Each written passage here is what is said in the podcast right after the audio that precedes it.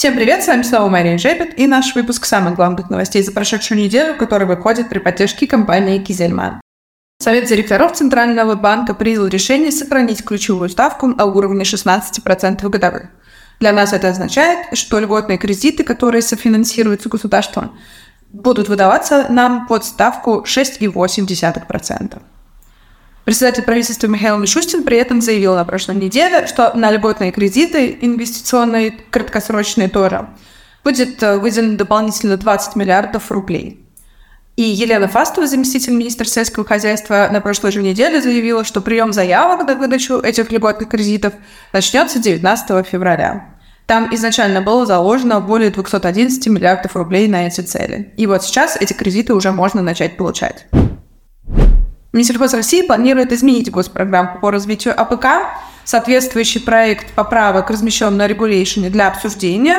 Что там нового? Во-первых, изменены показатели по экспорту. И если к тридцатому году планировалось, что мы будем экспортировать э, товаров сельскохозяйственных на сумму более сорока семи миллиардов долларов, то сейчас почти на десять миллиардов снижен это, снижена эта цель. Кроме того, э, темпы прироста сельхозпроизводства снижены с трёх процентов ожидаемых до полутора процентов.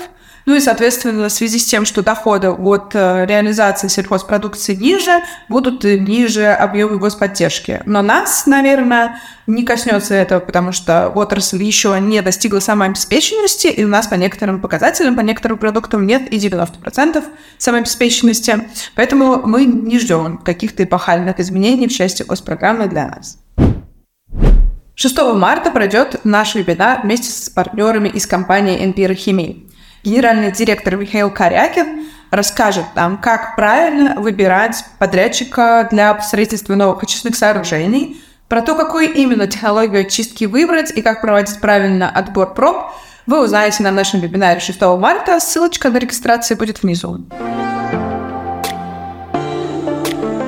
Рынок молока в две тысячи двадцать четвёртом году будет сбалансирован. В этом заявил генеральный директор «Союзмолоко» Артем Белов на мероприятии в Перми.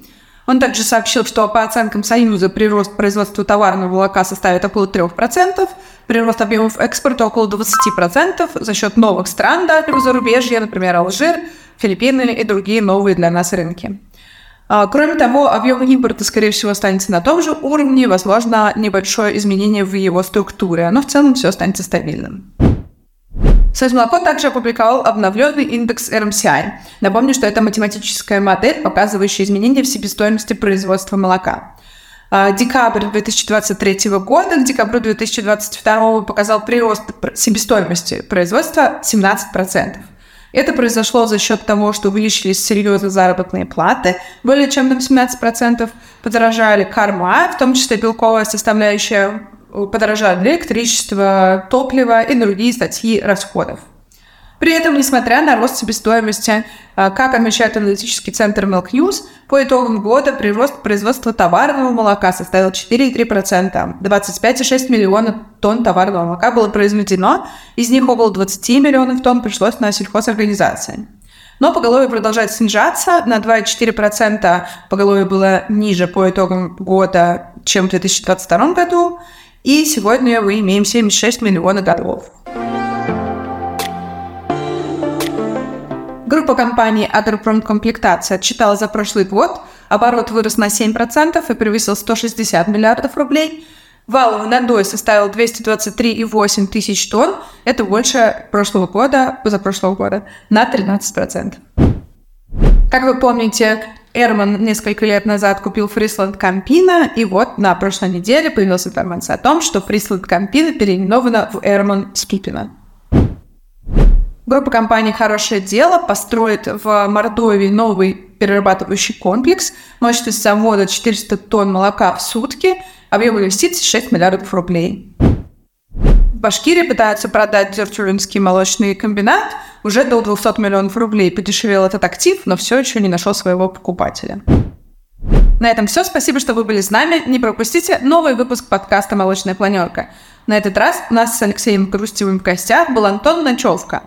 Это глава «Базальт Агра» и «Северного молока», одной из самых быстро растущих групп компаний в северо-западном регионе. Мы поговорили про феномен молочного кластера в Вологде, про секреты вологодского масла и про экспортные планы этих инвесторов, этой компании. Не пропустите этот выпуск и жмите на колокольчик, чтобы не пропустить следующее видео на этом канале.